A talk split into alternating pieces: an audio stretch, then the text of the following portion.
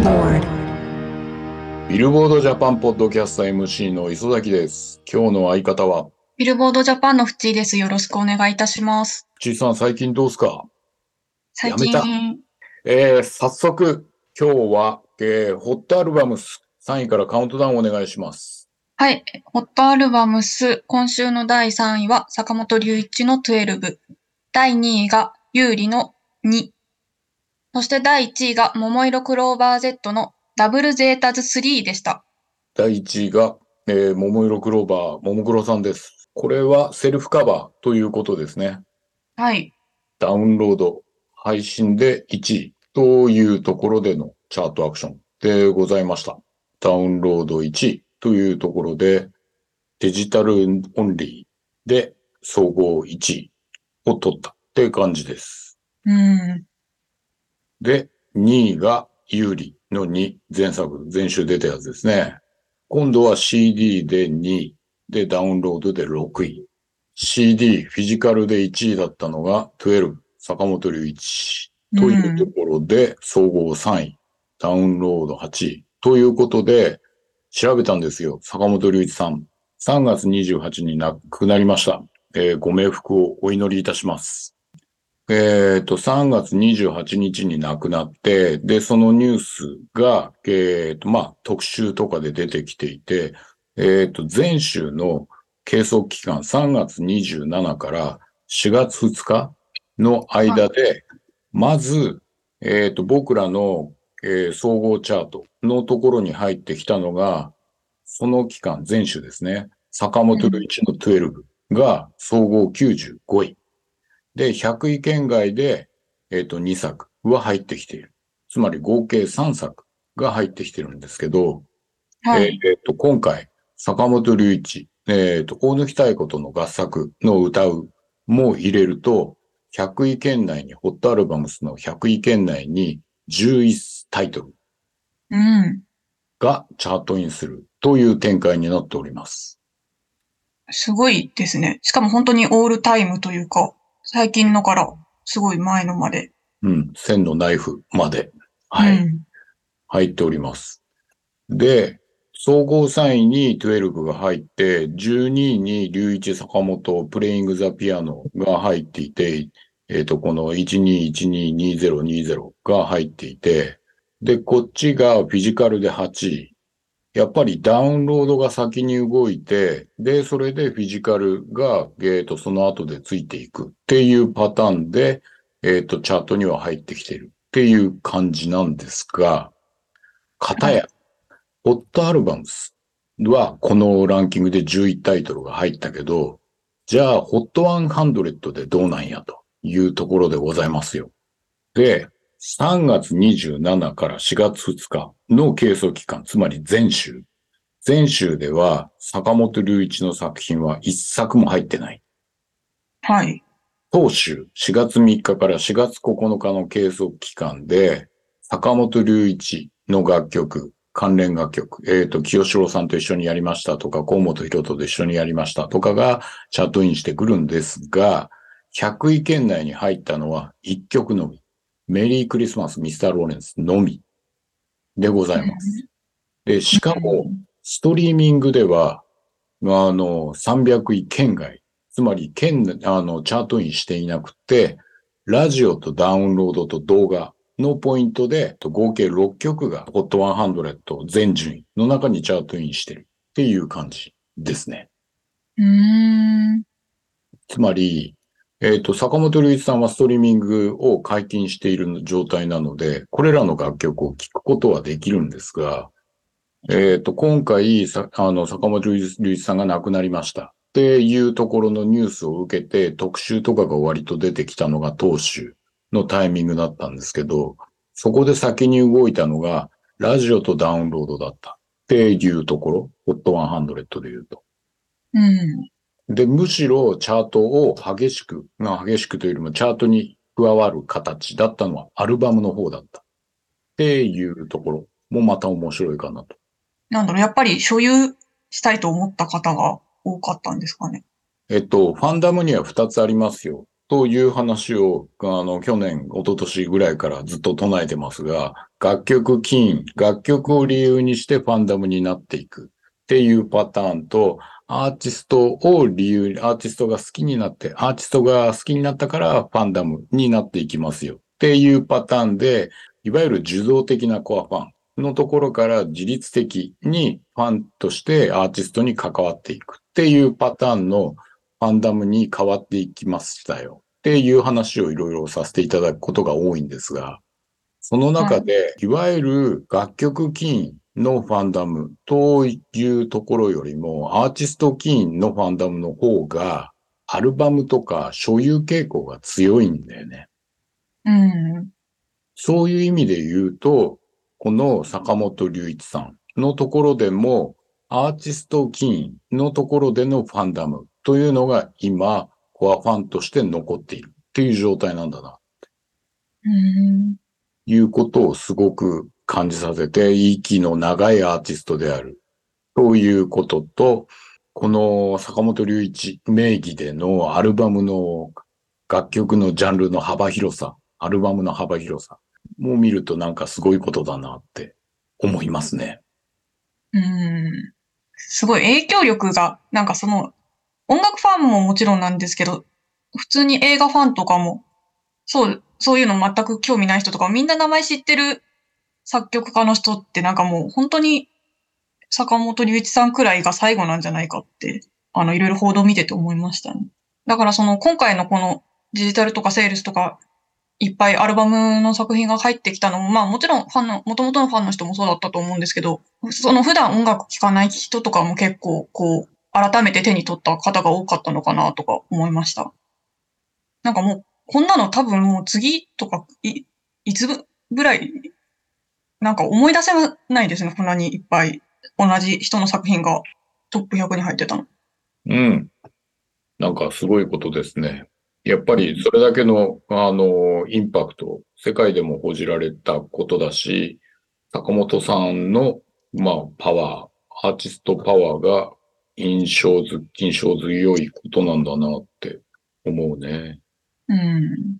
じゃあ、このアーティスト起因型ファンダムと、それから楽曲起因型ファンダムが、えっ、と、入り乱れる形で、あチャートが出来上がっている、ジャパンホット100 3位からカウントダウンをお願いします。今週の HOT100 第3位は、オフィシャルヒゲダンディズムのサブタイトル。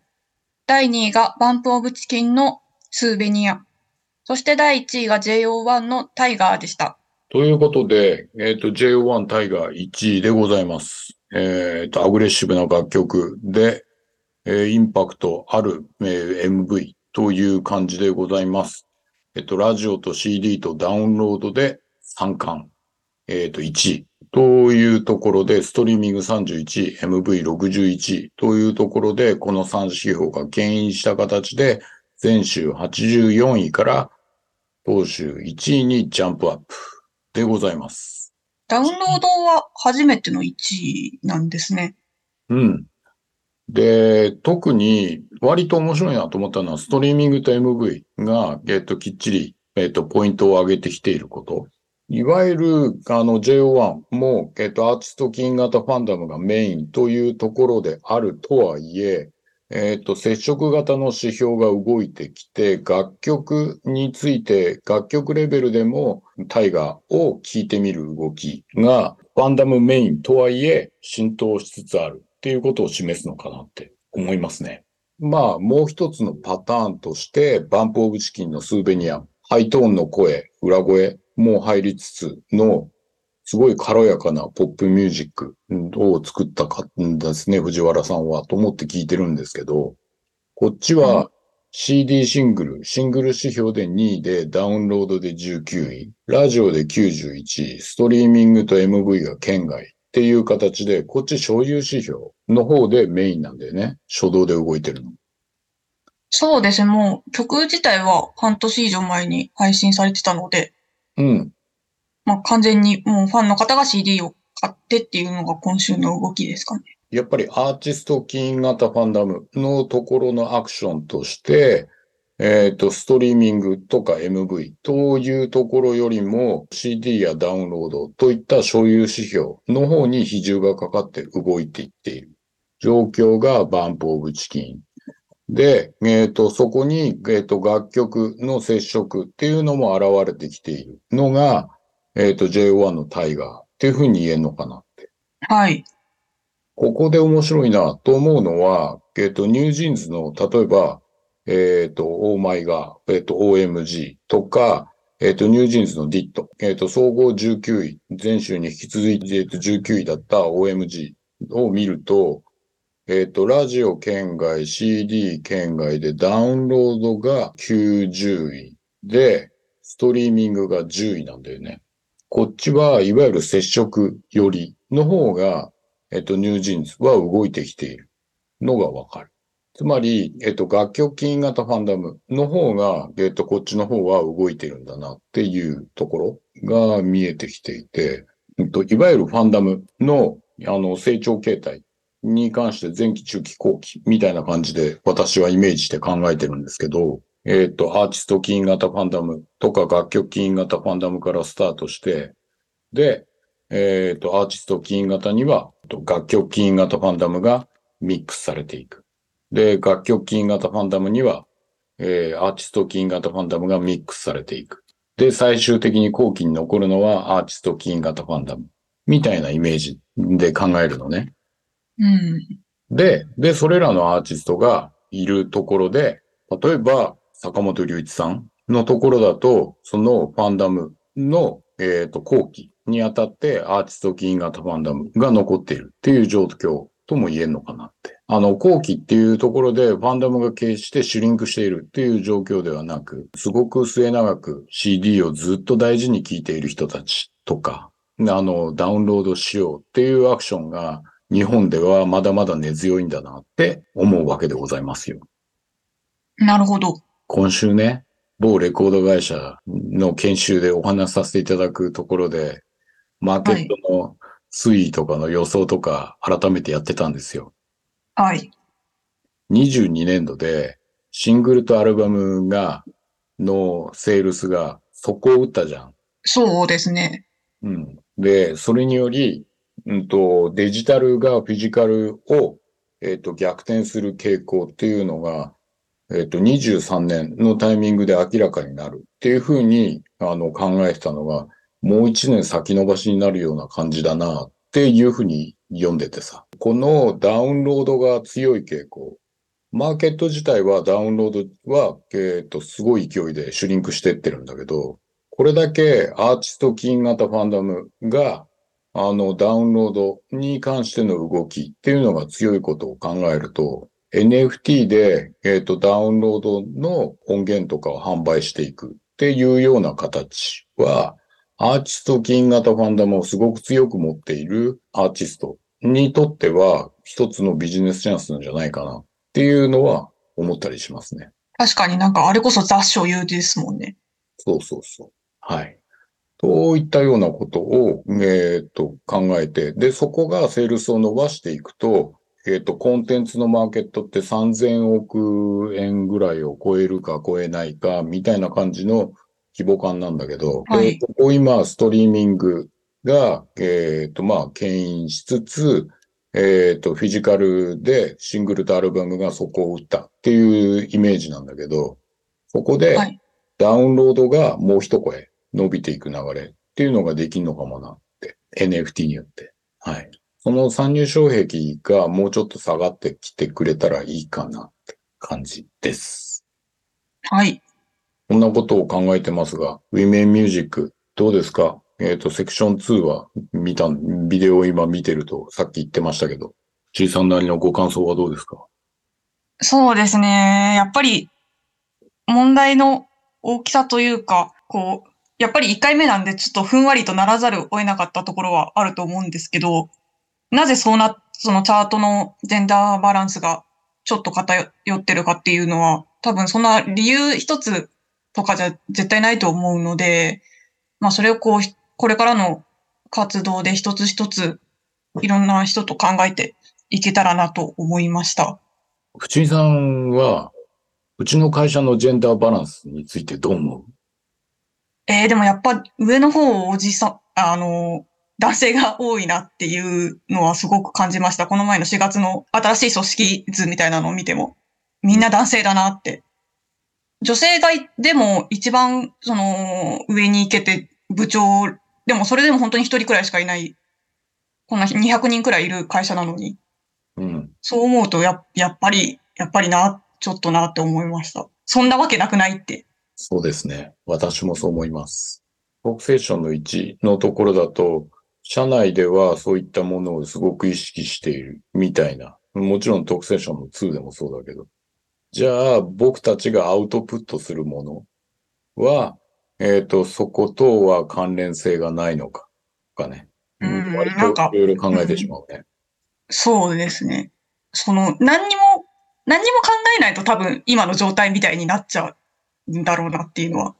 うん。多分意識しないと、そうなっちゃうのが自然。これ、ある意味今は、今の形は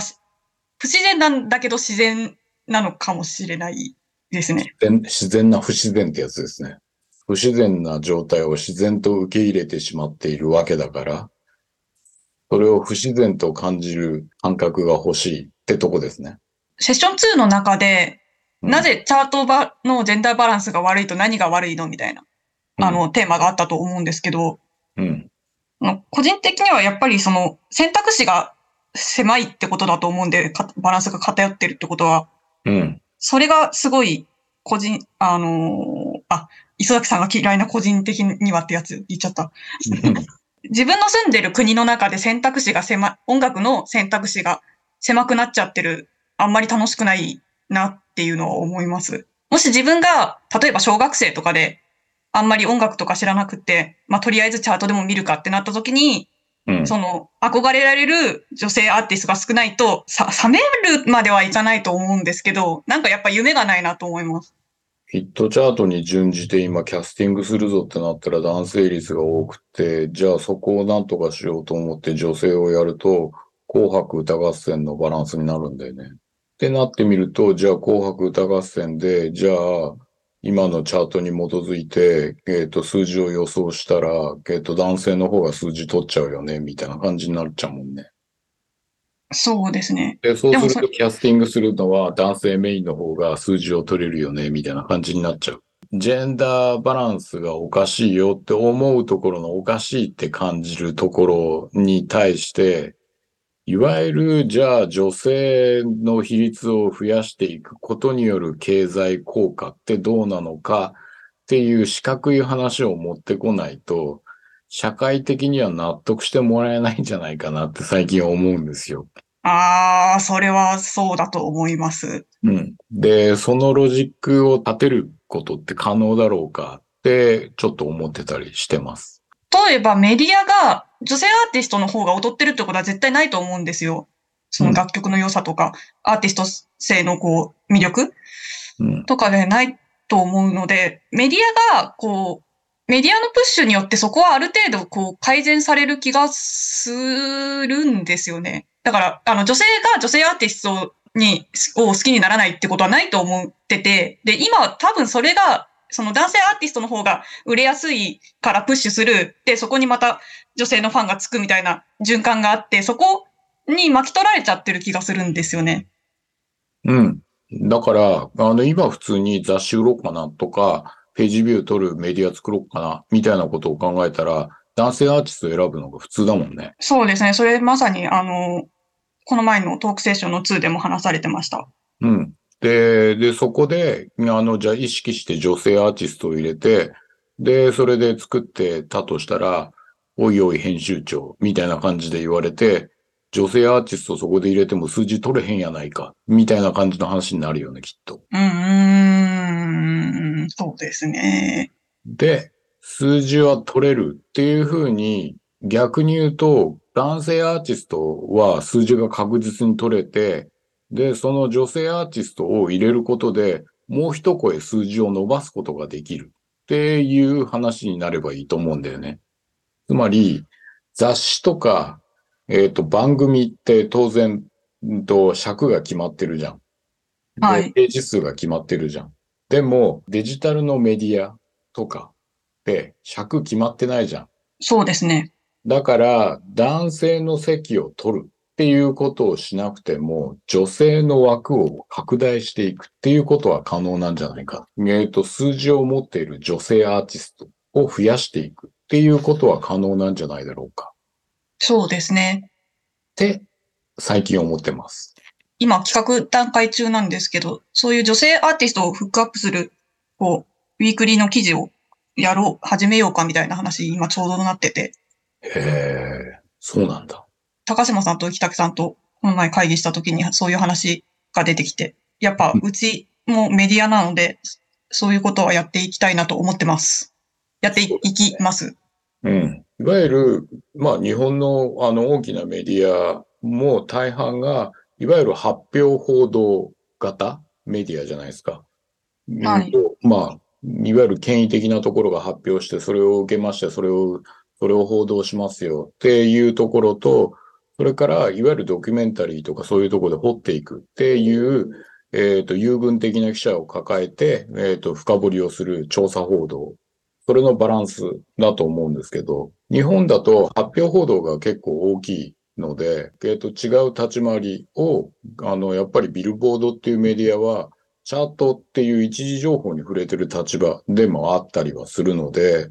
あの、調査報道の割合が、いわゆる普通の音楽メディアとは違う割合で作られてってもいいんじゃないかなって思います。そうですね。なんか、あんまり国内に、あ、まあ、オリコンさんはありますけど、どっちもメディアも、あ、えっ、と、そういう独自コンテンツをやってるメディアかつチャートも発表してるっていうのはあんまりないので、そうですね。そういうのはどんどん出していきたいと思ってます。まあ、なおかつ、まあ私が狙ってる、狙って今の君たちの仕事の忙しさを示していることではあるんですが、